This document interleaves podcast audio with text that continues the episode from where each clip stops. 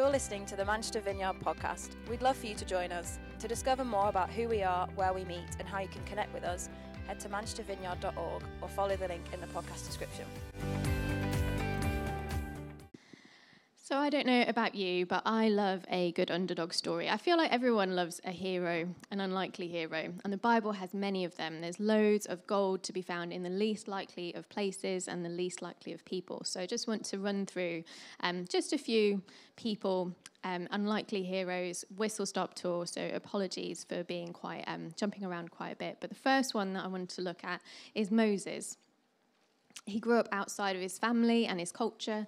He doesn't fully belong, and so in the same in the same way that others do. And so, in the end, he gets things wrong quite a lot.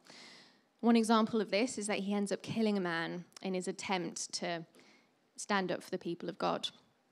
In Exodus 2, he runs away in guilt rather than coming clean.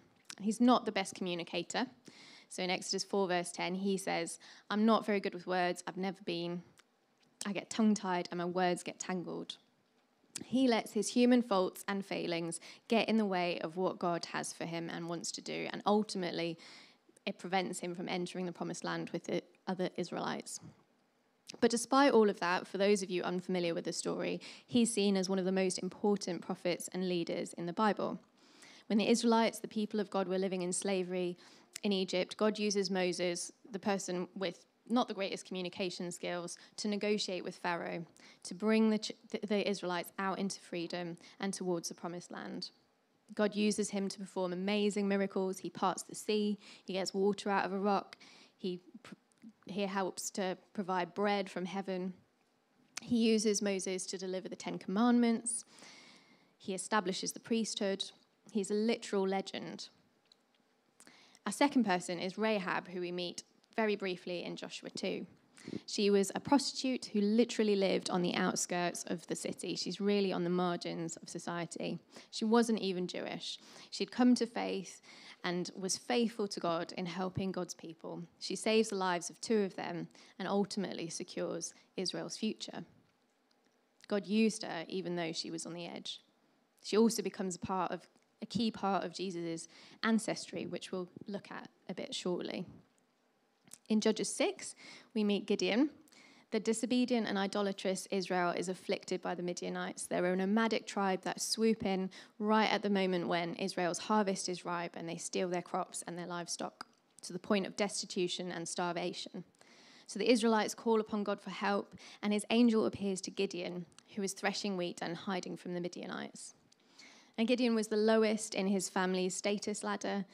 His family were part of the Abiezrite clan, the weakest tribe, eh, the weakest in the tribe of Manasseh. And even Manasseh itself wasn't one of the big tribes. It's often referred to as a half tribe. Gideon is a very little fish in a big pond, but in verse 12, the angel greets Gideon as a mighty hero. God knows that there's gold in Gideon, and he speaks it out. He was made to be a hero. But Gideon deflects, he doesn't see it in himself. And then the Lord says further in Judges 6, verse 14 the Lord turned to him and said, Go with the strength you have and rescue Israel from the Midianites. I am sending you. But Lord, Gideon replied, How can I rescue Israel? My clan is the weakest in the whole tribe of Manasseh, and I am the least in my family. The Lord said to him, I will be with you, and you will destroy, destroy the Midianites as if you were fighting against one man. Gideon replies, If you're truly going to help me, show me a sign to prove that it is really the Lord speaking to me. And then what follows is that we kind of see that God, Gideon needs constant reassurance. He's got clearly got some issues. Um, he asks God for this sign, God gives him a sign, and then he's like, It's God, I'm going to die. He panics. God has to reassure him again. Um, another time, God tells him to take down the idols and altars in his family's household, and he does this in the dead of night because he's too scared for anyone to know that it was him. God then calls Gideon towards battle, and again he asks God for a sign to prove that is him before he'll cooperate. And once he gets that sign, he then says, I'm really sorry, God, please don't be angry with me, but can I have another sign, please? The Lord makes some changes to his army configuration and tells Gideon he will defeat the Midianites. And by this time, God knows what, how it's going to go. So he anticipates that Gideon will need, need reassurance. So he says in chapter 7, verse 10. If you're afraid to attack, go down to the camp with your servant Purah. Listen to what the Midianites are saying, and you will be greatly encouraged, and then you will be eager to attack. So God just keeps matching Gideon's hesitation, his, his uncertainty, with certainty and reassurance. Gideon's gold is buried under layers of social stigma, family politics, and a huge amount of self doubt. Talk about imposter syndrome. But God is unveiling the true gold, refining and encouraging it. And eventually that leads to gold in Gideon, him being a mighty hero being unearthed, enabling him to lead Israel to victory over the Midianites, saving his people from destruction, and going down in history as Israel's greatest judge. Then in the book of Ruth, we read about Ruth, another unlikely source of gold. Ruth was a Moabite. In chapter 2, it talks about her being a foreigner, but more than that, Midian, Midian, Midianites were pa- Moabites, not Midianites, Moabites were pagan. Um, they were remarkably hostile towards Israel. And due to their proximity to Israel, they were continuous military threat, threat and also a religious one, tempting the Israelites into idolatry. Ruth was also a widow in that day and age, made, making her fundamentally un- vulnerable and as no one could provide for her.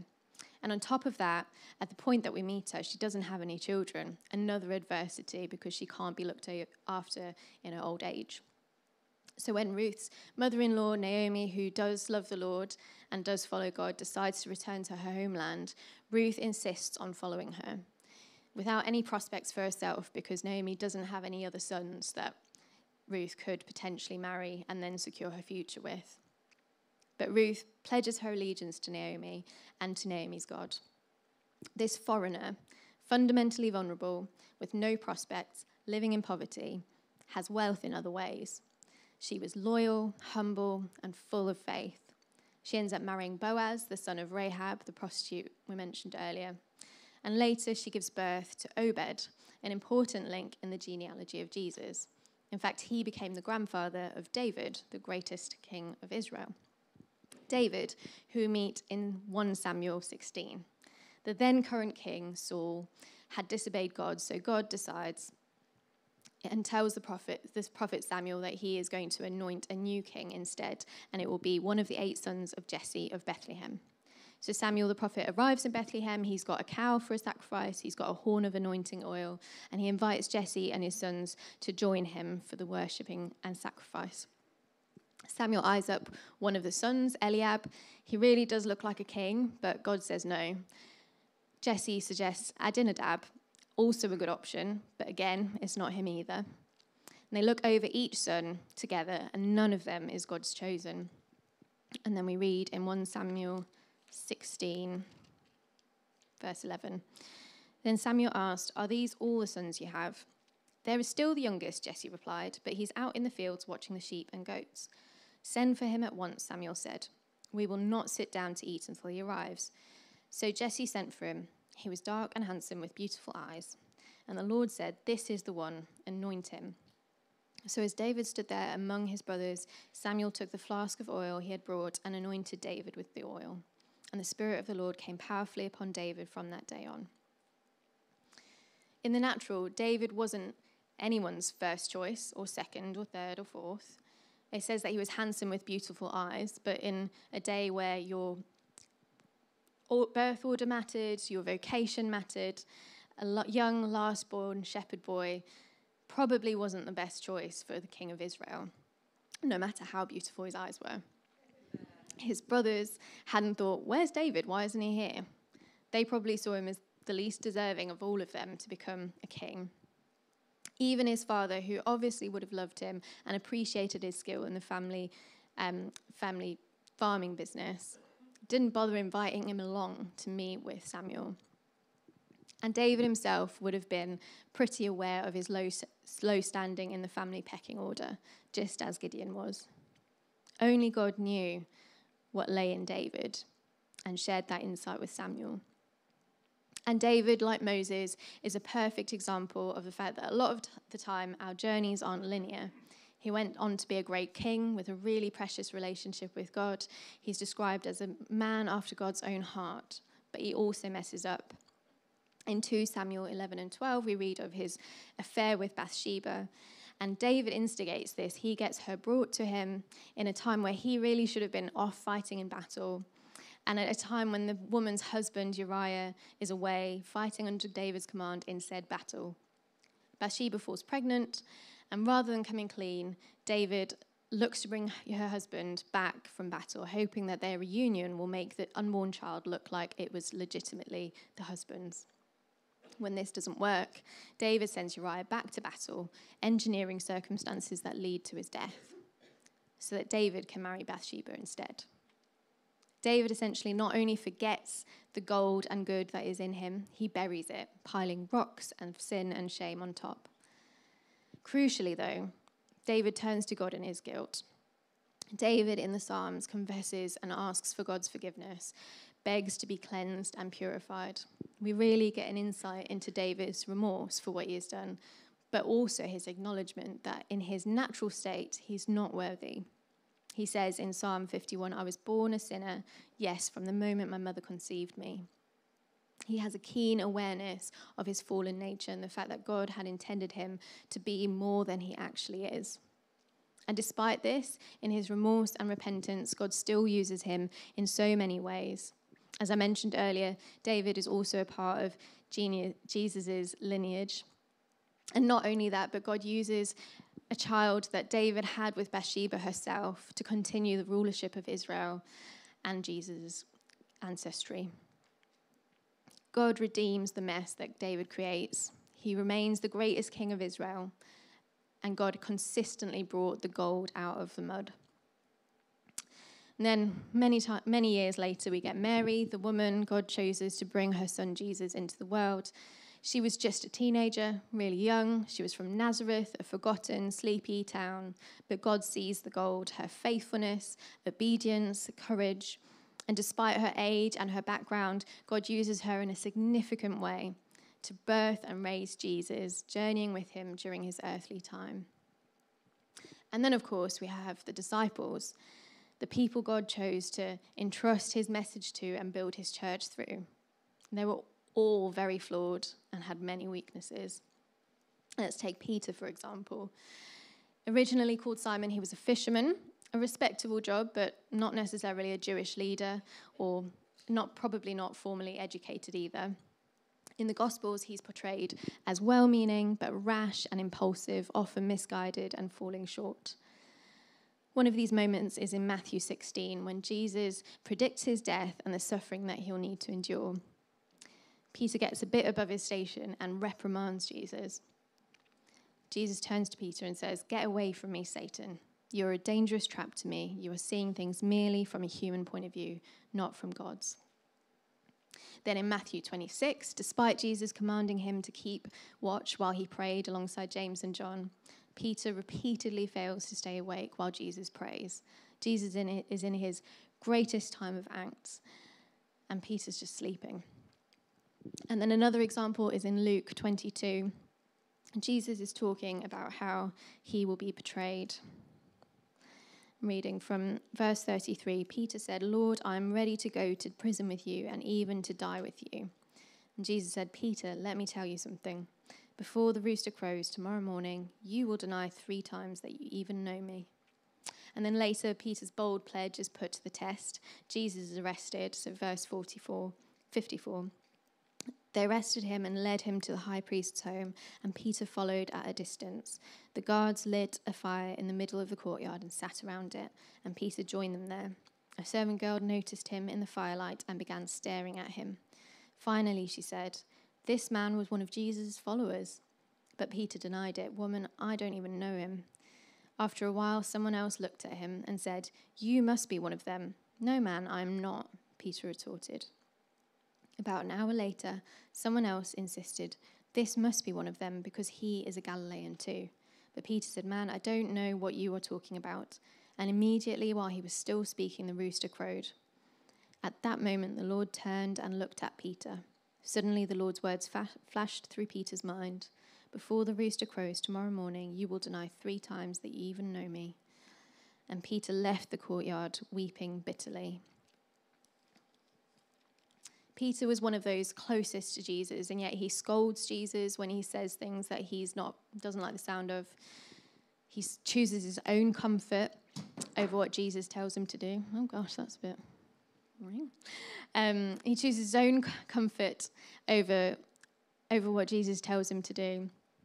And despite his adamance that he is Jesus' literal ride or die, when the going gets tough, he's like, Jesus, who? It sounds pretty familiar to me, if I'm honest. Despite all his flaws, he is renamed Peter, the rock. In Matthew 16, Jesus says, On this rock, Peter, he will build his church. He's one of the three disciples that is invited into the most intimate moments, into the tra- moments like the transfiguration, the, de- the raising of a dead girl, the Garden of Gethsemane. In John 21, after his resurrection, resurrection, Jesus reinstates Peter with the responsibility of shepherding his followers, feeding and caring for his sheep. In Acts 2, Peter preaches to the Jews that all of Scripture points towards Jesus, and more than 3,000 people come to faith that day. In Acts 10, God speaks to Peter through a vision, telling him that the gospel is not just for the Jews, but the good news is therefore to be shared with the Gentiles, the non Jews, as well, like us.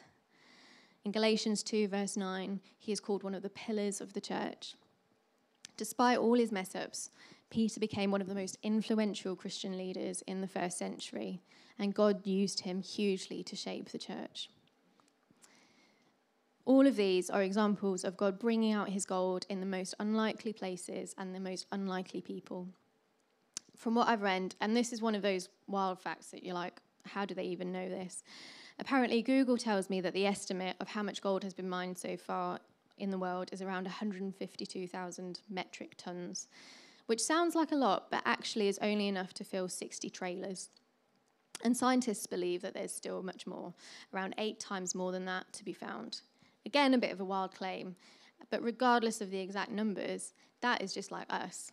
The gold we see on the surface of my life, of your life, is only a glimpse of the gold that is in us because ultimately, as incredible as it sounds, we were created by God and as a refl- reflection and resemblance of Him. The most wonderful, precious, powerful being. Genesis 1 says that we were made in His image and likeness. We were created good in the truest sense of the word, with goodness in us to do good. We were created pure gold. But when humanity chose to reject God and do stuff our own way, we ushered in the darkness. The fall piled soil and rocks over the gold in us. It smeared mud over the, the, over the glittering goodness. And in each of our lives, whether through stuff we've done, or stuff that we've been through, or stuff that's been done to us, whether we're aware of the gold that is there or not. The gold is there, and the image of and likeness of our Creator is there. And through the Bible, we read of people's struggles to be true to their created state. The Israelites made sacrifices for their sins and sought to obey God's laws in order to make themselves right with God. But as humans, trying to be the pure gold we're meant to be in our own strength, just on our own, proved again and again impossible. We see that clearly in Moses' story, in David's, in Peter's, in mine. But even though we can't reach that by ourselves, there is a way that God made it possible. He sent his son Jesus to make things right between us. The cross makes it possible. Jesus took on our sin, the dirt, the muck, and died on the cross, paying the price to reconcile us fully to God and to uncover his gold within us. Through his death, he has brought us into his presence, into his healing, and the fullness of relationship with him and who we are. Often people use a mining for gold metaphor for the work of becoming more like him. With the right relationships, the right discipleship, our righteousness, rightness with God becomes evident. And sometimes I assume that this is going to look a little bit like gold mining looked like as a kid. Um, it's got a little video as a as a visual. When I became a Christian, God, Jesus took up the shovel and the pickaxe and he dug through my sin and he struck gold. And yes, he did strike gold. The gold is inside of me. I am his gold. But the reality is that I still live in a fallen world. I still mess up. Sometimes the world piles the dirt back on me. Sometimes I pile the dirt back on myself. And I need to keep coming back to Jesus to show me the gold, to help me be the gold I'm meant to be, rather than just an image of someone simply digging into some dirt and striking gold. We're in the process of being panned for gold. When someone gold pans, it is a painstaking process. They sift through soil and sand, water, muck, rock. They need to wash away what isn't gold in order to reveal it. And they need to do it again and again. It is a process rather than an instant moment. But the gold is heavy, it is weighty, it is solid. So, slowly but surely, that is what remains in the panning process. God knows the gold that He created in us, and He works hard for it to come forth for His glory. Again and again, He washes away the dirt. He brings healing and wholeness so that the filth falls away from His gold. Sometimes it's a gentle coaxing, sometimes it's a brisk shaking off of the things that aren't of Him. But where we allow Him, He loves to work to reveal His gold. And what does that look like? So many things. We're all really different. But I've recently found Philippians 3 a really encouraging place to start. It's well worth a read um, of Philippians all in one go if you have the time. Paul's letter to the faithful believers there doesn't follow one set of an set an idea from beginning to end, but rather it's a series of short reflective essays that all revolve around a poem in chapter 2 which beautifully encapsulates Jesus' life, death, and resurrection. So definitely make time to read that. Each section, in various ways, unpacks how following Jesus means seeing your own life as a living expression of Jesus' story. Chapter 3 is where Paul shares his own story. Whatever happens, my dear brothers and sisters, rejoice in the Lord. I never get tired of telling you these things, and I do it to safeguard your faith. Watch out for those dogs, those people who do evil, those mutilators who say you must be circumcised to be saved. For we who worship by the Spirit of God are the ones who are truly circumcised. We rely on what Christ has done for us. We put no confidence in human effort, though I could have confidence in my own effort if anyone could. Indeed, if others have reason for confidence in their own efforts, I have even more. I was circumcised when I was eight days old. I'm a pure blooded citizen of Israel and a member of the tribe of Benjamin, a real Hebrew if ever there was one. I was a member of the Pharisees who demand the strictest obedience to the Jewish law. I was so zealous that I harshly persecuted the church. And as for righteousness, I obeyed the law without fault. I once thought that these things were valuable, but now I consider them worthless because of what Christ has done. Yes, everything else is worthless when compared with the infinite value of knowing Christ Jesus, my Lord. For his sake, I have discarded everything else, counting it all as garbage, so that I could gain Christ and become one with him. I no longer count on my own righteousness through obeying the law, rather, I become righteous through faith in Christ. For God's way of making us right with himself depends on faith. I want to know Christ and experience the mighty power that raised him from the dead. I want to suffer with him, sharing in his death so that one way or another I will experience the resurrection from the dead. I don't mean to say that I have already achieved these things, that I have already reached perfection, but I press on to possess that perfection for which Christ Jesus first possessed me. No, dear brothers and sisters, I have not achieved it, but I focus on this one thing. Forgetting the past and looking forward to what lies ahead, I press on to reach the end of the race and receive the heavenly prize for which God, through Christ Jesus, is calling us. Let all who are spiritually mature agree on these things, and if you disagree on some point, I believe God will make it plain to you. But we must hold on to the progress we have made. Dear brothers and sisters, pattern your lives after mine and learn from those who follow our example. For I've told you often before, and I say it again with tears in my eyes, that there are many whose conduct shows they are really enemies of the cross of Christ. They are headed for destruction. Their God is their appetite. They brag about shameful things, and they think about only li- this life here on earth. But we are citizens of heaven, where the Lord Jesus Christ lives, and we are eagerly waiting for him to return as our Saviour. He will take our weak mortal bodies and change them into glorious bodies like his own, using the same power with which he will bring everything under his control.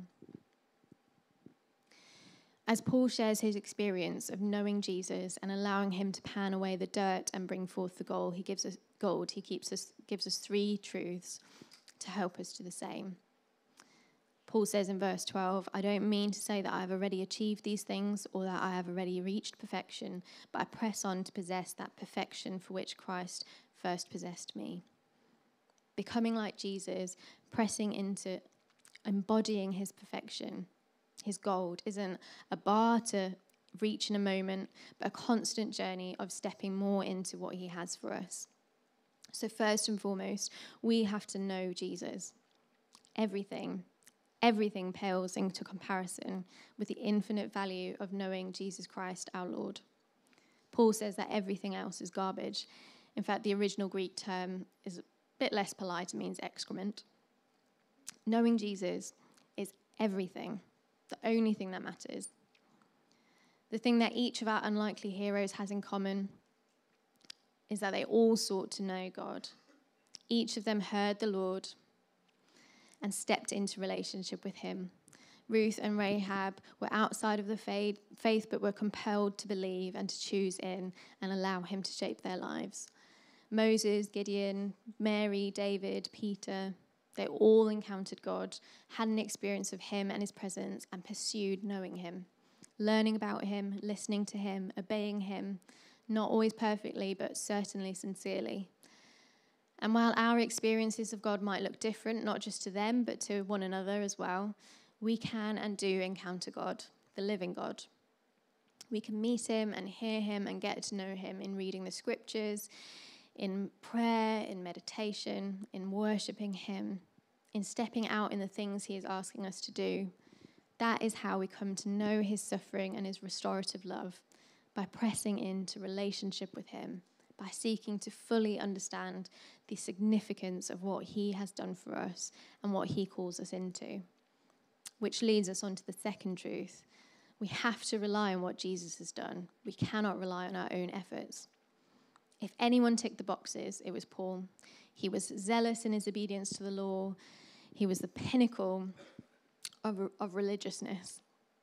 He says in verse 3 We rely on what Christ has done for us. We put no confidence in human effort, though I could have confidence in my own effort if anyone could. Just because we know Jesus or have encountered something of him doesn't mean that we've taken that next step and are relying on him for our whole lives.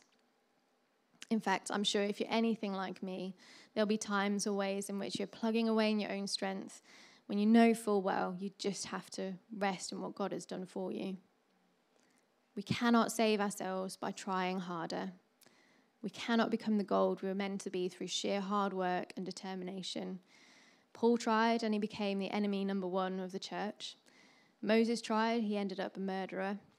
When we rely on our own human efforts rather than resting in what Jesus has done, at best our attempts will be misguided, if not as destructive as Paul and Moses. Our unlikely heroes are unlikely exactly because they could not have done what they, what they did through their own human efforts. God did it through their faith in Him. Gideon was incredibly timid and fearful. Ruth was a disenfranchised nobody. David was a young shepherd boy who had a wandering eye and a conniving streak if he was tempted. Peter was hot headed. If it was up to any of them, any of their social standing, any of their natural character and abilities, they would not and could not have done what they did. Instead of stories of victory or people coming to faith, we just have quite a sad and dramatic blooper reel. And I know that is true of my life. I know that I have gold to offer this world, but only because the Creator placed it in me and only because the Creator has redeemed me. Jesus died to redeem my flaws, my sin, and to fully free me up to be the gold I was always meant to be. And because I still live in a fallen world, I am living in the midst of a spiritual battle. I constantly have to keep coming back to Jesus where He rules as King. He redeems my failings in this world. He gives me the strength, guidance, and ability to usher in His kingdom here on earth, to be more than I am now. Paul uses the analogy of running a race. And from what we know of his life, it isn't a quick sprint.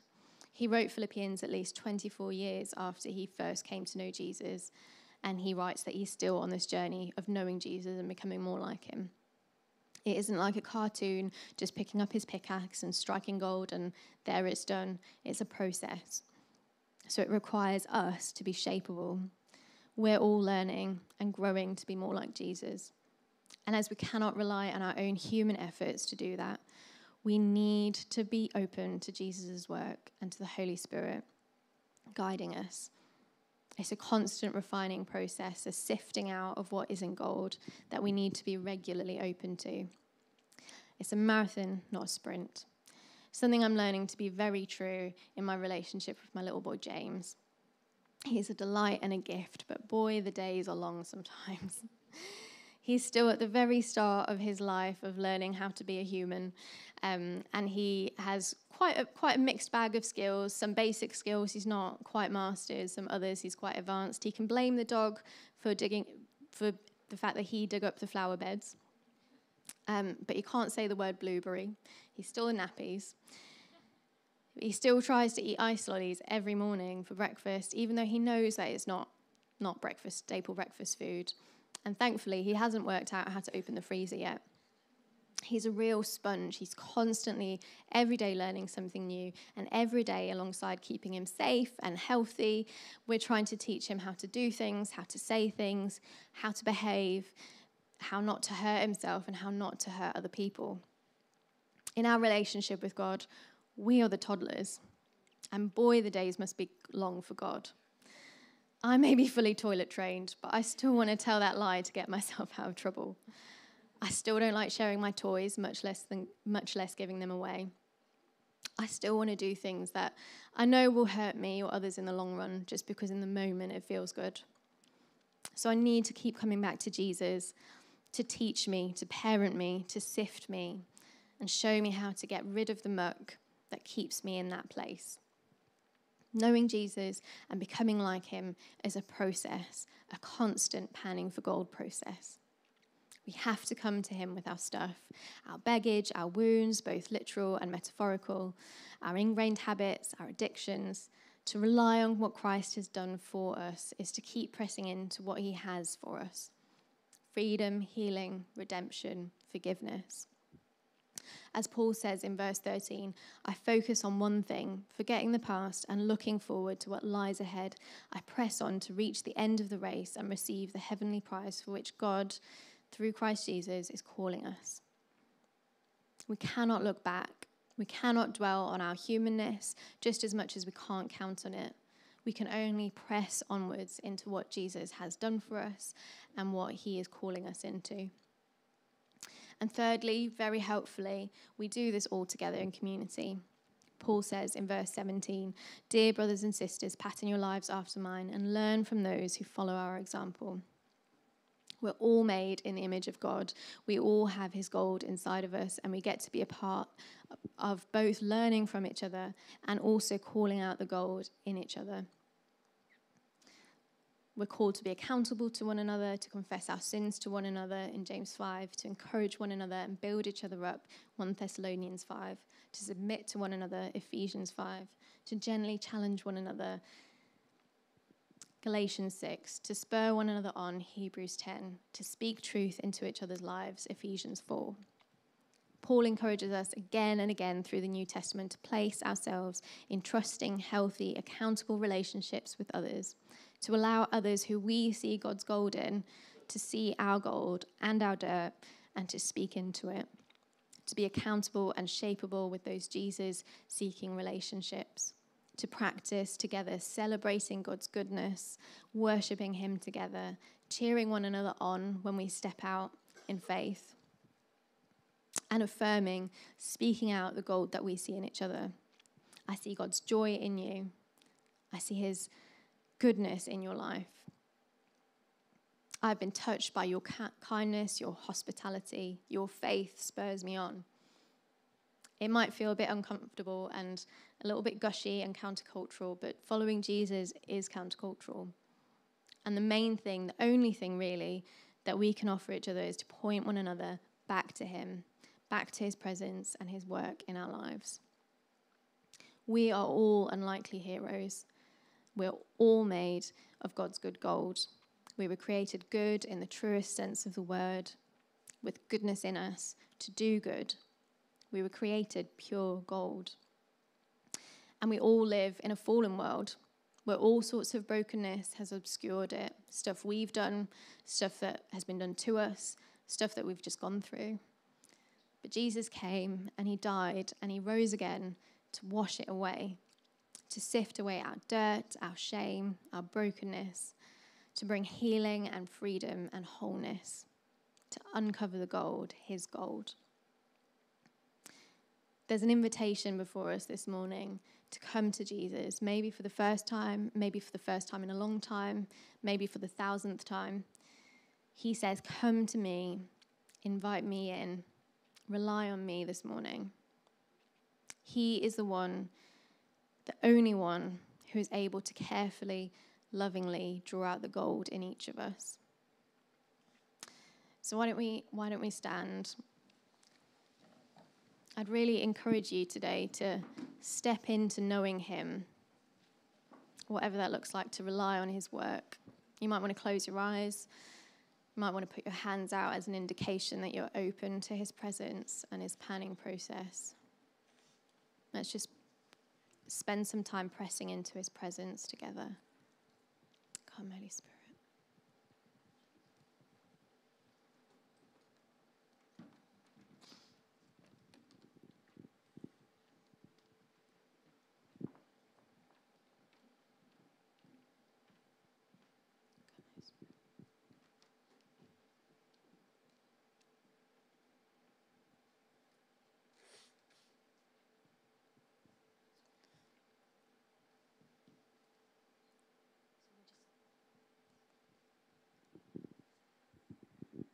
We're just going to take a moment to invite the Holy Spirit.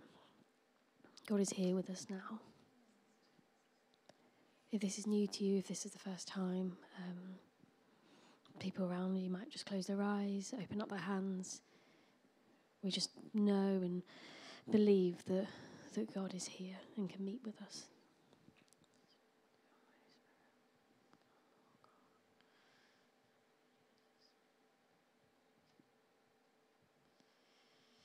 As we were worshipping this morning, um, there was a song that spoke about fear and anxiety and shackles and shadow. Um, and I, I, felt that there may be a number of people in this room that, as they sang that, they may have felt the Holy Spirit just stir in their heart. That there's something, one of those words, there's something there that they need that you got you need to hand over to Jesus. That you need God to meet you in and free you in to give you peace.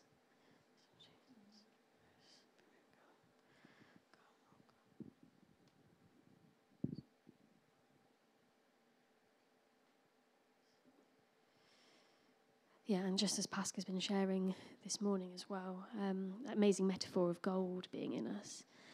I think there might be some of us in this room that when you think of yourself, you don't think there's gold there at all. Um, yeah, that might be through what people have said or what maybe you've said over yourself, but you find it hard to believe that it's there. And there's others that this might be a real cleansing moment Maybe you've come and for a while you've been piling on dirt on, on that gold, and you know you've been doing it. I think Jesus is just inviting you to be to come to him afresh, afresh, to be forgiven, to be cleansed, for that gold to come through again.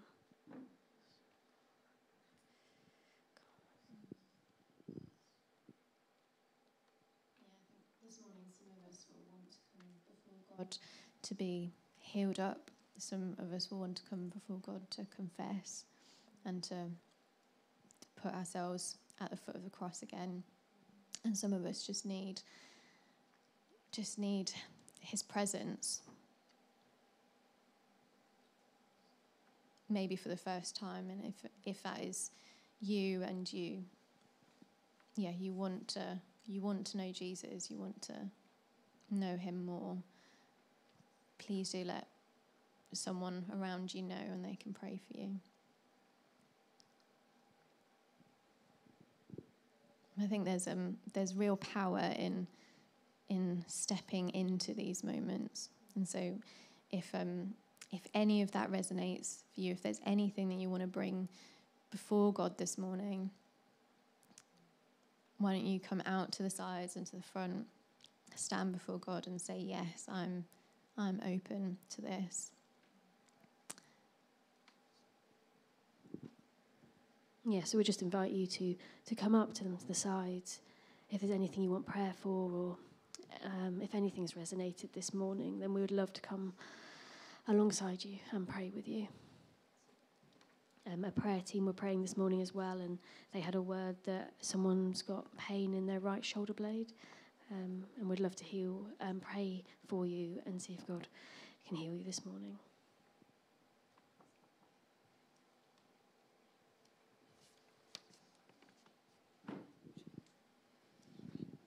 Um, I just felt this morning like there's a real wrestle in the room. Um, so obviously in worship you get to sort of see what's going on, and uh, I just was asking God what it might be, and I felt like He said um, it's like a wrestle over some people's hearts. Um, he he wants it. he wants he wants to come in and and fix things. Um, and the enemy doesn't want that to happen. So I don't know if that might be someone coming to faith for the first time or like surrendering again, coming back. Um, but I just got the sense it's not like you don't have to power through, um, you can just let go and invite him in. So, yeah, just wanted to share it in case that is anyone in the room this morning.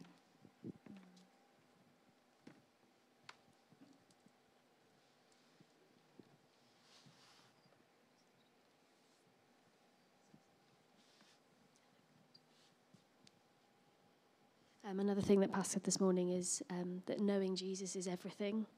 Um, and I'd wondered if there was a few people in the room that they know that that's the truth, but that's not how they feel. Um, and I think, well, God is everything.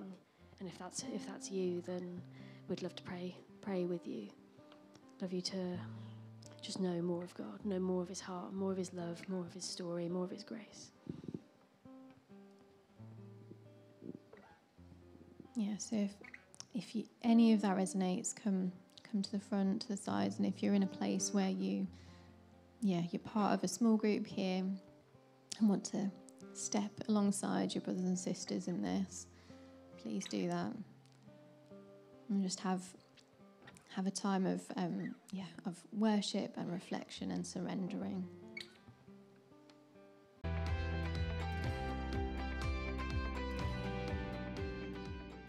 For listening. To find out more, head to manchestervineyard.org or follow the link in the podcast description.